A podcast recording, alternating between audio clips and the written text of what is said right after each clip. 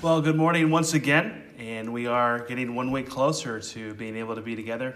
I did want to begin by uh, saying that for anybody who would like to meet with me in person, um, I am going to start doing that again. Uh, I took a few weeks away from doing that, and um, yeah, if anybody would like to, to meet with me or have me come over and visit, just call me or send me an email or a text, and I'd, I'd love to see you. I hope you're all doing well, and uh, I hope you're all enjoying the, the nice spring weather. Continuing in the Gospel of John this morning, John chapter 5. And I really hope that these passages in John 5 have been edifying. I know that these are very theologically difficult passages, but I think that it's good to study them in the depth which we are because um, it's God's Word. And I think the more we know it and study it, I think the more blessed and enriched we are by that. And again, I, I hope that these have been uh, a blessing to you. I know that these sections for me are just exhilarating to, to cover. And uh, I also want to mention that once we get through chapter 5 in John, um, chapter 6 starts to get into more narratives, more stories, and it's all important. It's all God's word. I think those are probably a little bit less theologically complicated than the sections we've been in in the last couple weeks. But again, I, I hope that you've uh, enjoyed our study in John. So, again, our passage, John chapter 5, verses 24 to 29. Truly, truly, I say to you, Whoever hears my word and believes him who sent me has eternal life. He does not come into judgment, but has passed from death to life. Truly, truly, I say to you, an hour is coming and is now here when the dead will hear the voice of the Son of God, and those who hear will live. For as the Father has life in himself, so he has granted the Son also to have life in himself. And he has given him authority to execute judgment because he is the Son of Man. Do not marvel at this, for an hour is coming when all who are in the tombs will hear his voice and come out. Those who have done good to the resurrection of life, and those who have done evil to the resurrection of judgment. Would you pray with me? Our Heavenly Father, we again come to you in a spirit of thanksgiving as we praise your holy name. May we marvel at your majesty over your creation.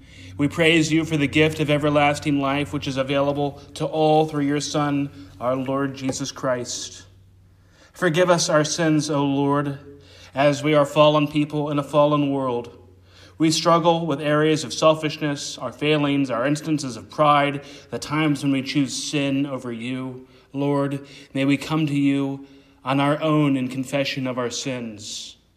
Lord, may you strengthen us to repent and to more and more live for you. May we be daily sanctified through your word and by the power of your Spirit. May we be transformed from one degree of glory to another. I pray for each of us that we trust in Jesus, that we know him personally, that we know the salvation that he promises, that we believe in the life that he invites us into, that we've placed our hope of eternity onto his work and that we might look to him as the greater priest who offered the final sacrifice, as the greater Son who makes us worthy to be your children, and as the greater sacrifice who gives his own life so that we can be forgiven. May we all trust in that, Lord. For any of us who are hanging onto any vestiges of self justification or trusting in our own goodness as what will make us right with you, may we turn away from that and trust in Jesus it is entirely by his work of a perfect life and his abounding grace that sinful people are forgiven. We praise you as the everlasting and eternal God. Would you grant us ears to hear as we study your most holy word? In Jesus' name, amen. Our society loves justice. Six of the top 20 highest grossing movies of all time are Marvel superhero movies, which all ultimately revolve around good versus evil. Other movies with themes of good and evil pervade the list of the top 20 Star Wars, Avatar, The Lion King, and on and on. Many of our most popular television shows are in the legal sphere, either related to police or to lawyers or to both. Blue Bloods, Law and Order SVU, Chicago PD, FBI, SWAT, SEAL Team, the new Hawaii 5 the new Magnum PI, NCIS, NCIS New Orleans, NCIS Los Angeles, just to name a few. The most popular DVR show on television in America last year? Live PD. When there's a high profile trial, cable news networks seem to follow it 24 7. You have entire TV channels that are dedicated to crime. You have Court TV. You have Investigation Discovery, which is basically the true crime channel. You have Headline News, which is basically the Forensic Files channel. And our love for justice carries over into other domains of life. For instance, in sports, if a consequential call is botched by the referee, there's outrage among fans. Even if it's a team that a person doesn't even care about. We like seeing the right thing happen. We like seeing the person win who deserves to win because it's what's right. We love justice. But Justice so often doesn't happen on the timetable that we want. We see despotic dictators who have led nations in misery and oppression live to old ages. We see scoundrels who cheat yet get ahead in business. We've seen crimes go unsolved and the culprits get away with it. I'm sure most of us, all of us, have known people at different times in our lives, either in school or in business who have cheated and never got, never got caught, who got ahead through dishonesty. It grates against our sensibilities and our sense of justice, our sense of right and wrong when this happens. But here today, we come to our passage as we continue in the Gospel of John. And in this section, we learn that ultimate judgment belongs to Christ. If you recall last week, we made a couple of important affirmations which will be again relevant today. First, that Jesus has the power of God. From John 5:19 we learned, "For whatever the Father does, that the Son does likewise." We learn that Jesus has the power over life from uh, verse 21. As the Father raises the dead and gives them life, so also the Son gives life to whom he will. And we also learn that Jesus is the judge from verse 22. The Father judges no one, but has given all judgment to the Son. And our passage today carries over the idea of the judgment that comes from Jesus, which is a direct result of our relationship with Jesus. So, jumping right into our passage this morning, beginning in verse 24, Jesus says, Truly, truly, I say to you, whoever hears my word and believes him who sent me has eternal life. He does not come into the judgment, but has passed from death to life. Beginning of this verse, Jesus says, Truly, truly. And the Greek word there translated as truly is amen, from which we get our word amen. It's the second time he's used that phrase in this chapter so far.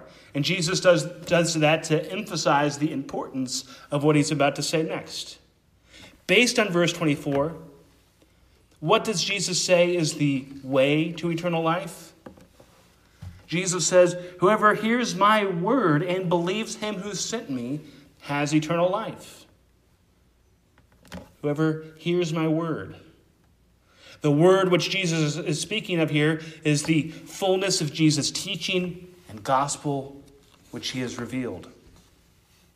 And the true hearing of this word isn't merely about the sound waves entering your ear canal, it's hearing his word and responding to it, truly hearing it, living by it. Whoever hears this word and also believes in the one who sent him. In this overarching section of John chapter 5, Jesus keeps making these statements that show us the profound unity between the Father and the Son, while also showing us the distinction between these two persons in the triune God.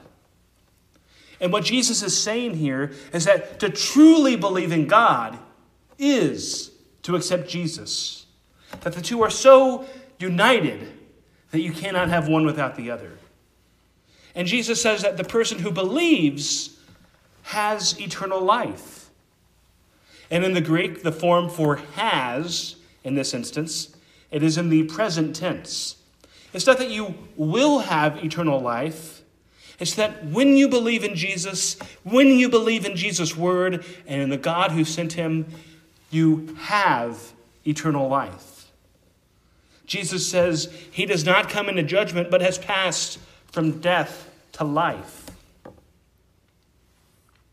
Just as we have eternal life when we believe, it is also a present reality that we withstand the final divine judgment on account of what Christ has done for us. The person who does not believe is already in judgment. We are born in sin. Our default human setting is condemnation and judgment unless someone has heard the word of Christ and believes the one who sent him. The one who does believe has passed from eternal death to eternal life. In verse 25, he says, Truly, truly, I say to you, an hour is coming and is now here when the dead will hear the voice of the Son of God, and those who hear will live. This verse once again begins with, Truly, truly. An hour is coming and is now here when the dead will hear the voice of the Son of God, and those who hear will live.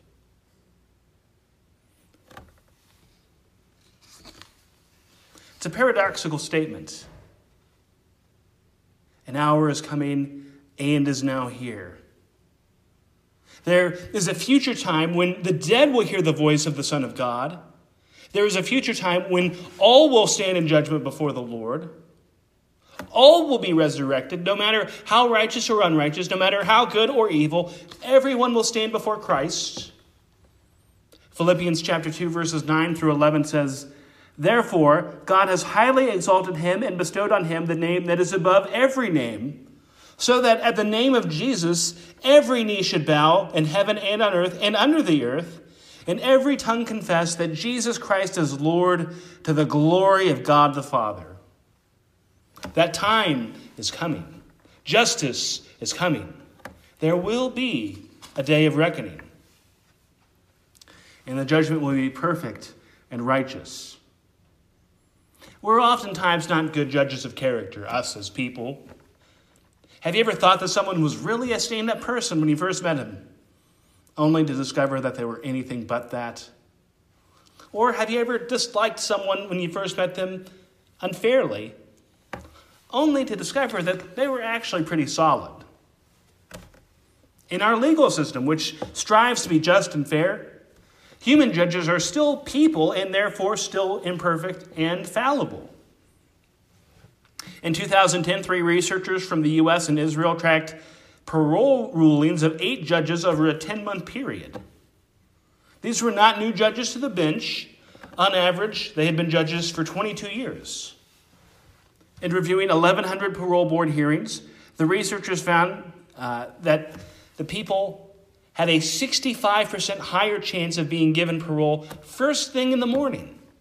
Then, the likelihood lowered and lowered until either a mid morning break or until after lunchtime, when the likelihood of being granted parole spiked up again.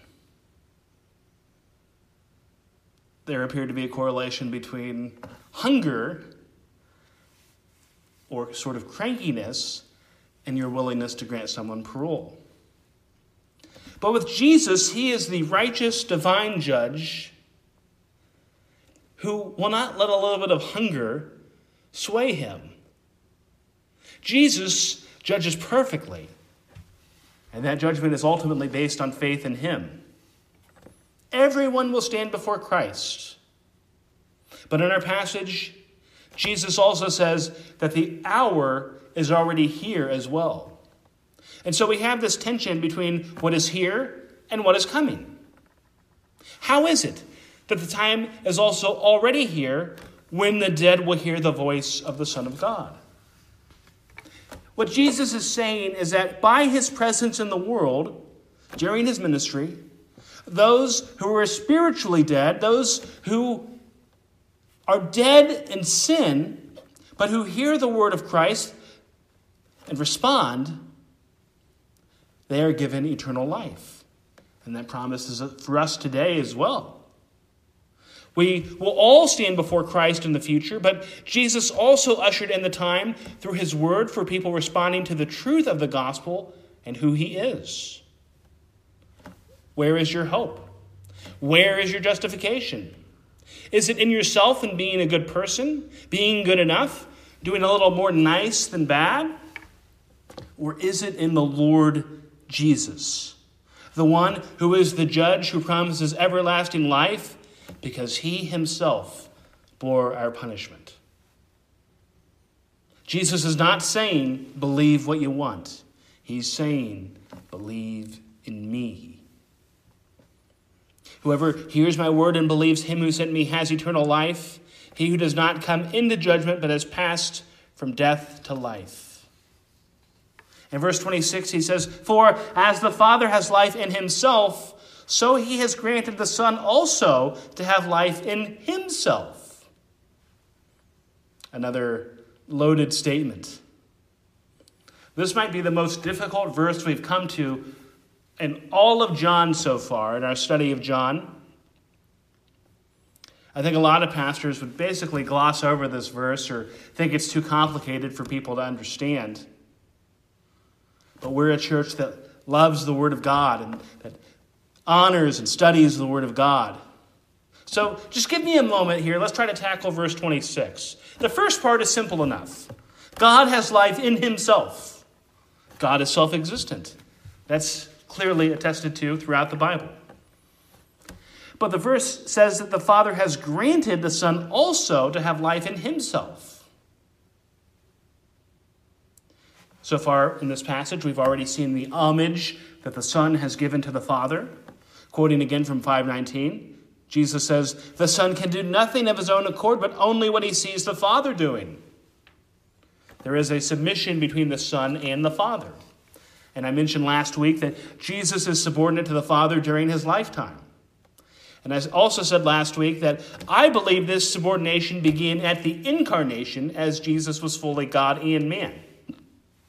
A point that I did not make last week is that Jesus is also eternally the Son of God. And for that, I think of sonship somewhat like a title. The Father is eternally the Father, Jesus is the Son who is eternally the Son. But that is not saying, it is not saying that Jesus is created.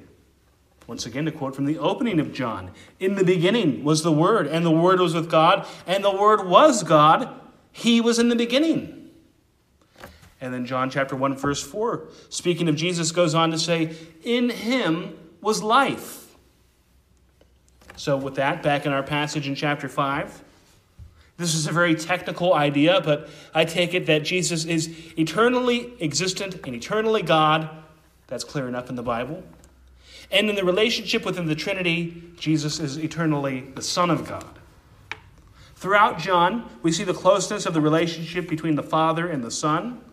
We see a very giving relationship between the two. We see them both honoring each other. Again, I realize that this is a complicated idea, but it's worth exploring again because this is God's Word. And there's also another very important point that needs to be made about verse 26 that it says that the Son has life in himself. And the fact that Jesus has life in himself speaks to his divinity. That's not something that I can say. It's not something that you can say. We are finite and frail. I think of all the measures that are being taken against coronavirus. There's a lot of fear in our society, in part because human life is fragile. It can be over in an instant. Every day, all over the world, healthy people wake up and it's the last day of their lives. That's reality. We never know when our time is over. But with Jesus, he has life in himself. And it is because he has life in himself that he can give eternal life. It is because he has life in himself that we can have confidence in his promise of eternal life. Verse 27 And he's given him authority to execute judgment because he is the Son of Man. Again, Jesus is referring to his relationship with him and God. God has given him authority to execute judgment because he is the Son of Man. This is reminiscent of something Jesus has already said from our passage last week, quoted at the beginning this morning, chapter 5, verse 22. Jesus says, The Father judges no one, but has given all judgment to the Son. Jesus is the one who judges. 2 Corinthians 5:10 says, "We must all appear before the judgment seat of Christ, so that each one may receive what is due for what he has done in the body, whether good or evil." And then quoting from Romans 2:16, "On that day when according to my gospel, God judges the secrets of men by Christ Jesus." And that we see both Jesus is the one who will judge all men. He is the one to whom we will all give an account. And the reason why God has given Jesus authority to judge, as it says in John chapter 5, the reason is because Jesus is the Son of Man. Now, that's a reference to the book of Daniel. Daniel chapter 7, verses 13 and 14 talks of a divine figure called the Son of Man. Daniel 7 13. And behold, this is a, a heavenly vision. With the clouds of heaven there came one like a son of man, and he came to the Ancient of Days and was presented before him. But then verse 14 begins to talk about the power of this Son of Man. And to him was given dominion and glory and a kingdom, that all peoples, nations, and languages should serve him. His dominion is an everlasting dominion, which shall not pass away and his kingdom one that shall not be destroyed. Son of Man is the title which Jesus most often uses to refer to himself in the Gospels. Referring back to Daniel, the Son of Man has these qualities which speak to his divinity. But the title, Son of Man, can also refer to a person. So you have in the Old Testament qualities of this divine and human figure who has dominion and glory of an eternal kingdom. And what John is saying is that Jesus is this person, and that is why he is able to judge. As our passage in chapter 5 continues, Jesus says, Do not marvel at this, for an hour is coming when all who hear, I'm sorry, when all who are in the tombs will hear his voice. An hour is coming when all who are in the tombs will hear his voice. Jesus is the judge of the world. There are certainly many scriptures which talk of God also being a judge, and certainly any adjudication between the Father and the Son would be in perfect unity, perfect agreement between these two persons of the Trinity. Once again, all of this goes against any sort of idea that it doesn't really matter what you believe or that all religions are basically teaching the same things. Think about what Jesus is saying in this passage. Other leading religious figures do not personally claim to raise everyone to life. But that is exactly what Jesus says in this verse. Again, the gospel confronts you. That is either true or it's not. Not all religions believe that the Lord Jesus is both Lord and Judge. Think for a moment of all the billions of people who have come and gone before us. Every single one of them will be raised to life and stand in the presence of Christ. And that is also true for all of us and all who will follow until Christ returns. Everyone will be raised by Christ either to everlasting life and glory or everlasting judgment. Hitler will be raised, and so will Martin Luther. Genghis Khan will be raised, and so will Billy Graham. Ted Bundy will be raised, and so will C.S. Lewis. Napoleon will be raised, and so will the Apostle John, and so will I and so will you. Jesus is the judge. He is the standard by which people are either reconciled to the Father or condemned to eternal torment in their sins. Verse 29, Jesus says, And come out those who have done good to the resurrection of life, and those who have done evil to the resurrection of judgment. Verse 29 is another one that might give us pause. Wait a minute. Isn't this all about faith and believing in Jesus? How is it that those who have done good are brought to resurrection life, and those who have done evil are brought to resurrection judgment? Especially for the first part. The second part makes more sense. But how is it that people are judged by what they do? Isn't it all about faith? In John, good works and the good works to which Jesus is speaking of ultimately culminate in believing in Jesus. John chapter 1 verse 12 says, "To all who did receive him, who believed in his name, he gave the right to become children of God." Believing in him, receiving him. Again we see in John chapter 3 verse 21, "Whoever does what is true comes to the light," referring to Jesus, "so that it may be clearly seen that his works have been carried out in God." And then the result of that true faith in Jesus is a life that is transformed and bears fruit. So it is not saying that we are judged based on works based righteousness. We're not judged based on tipping the scale or doing more good than bad. That would make us our own saviors.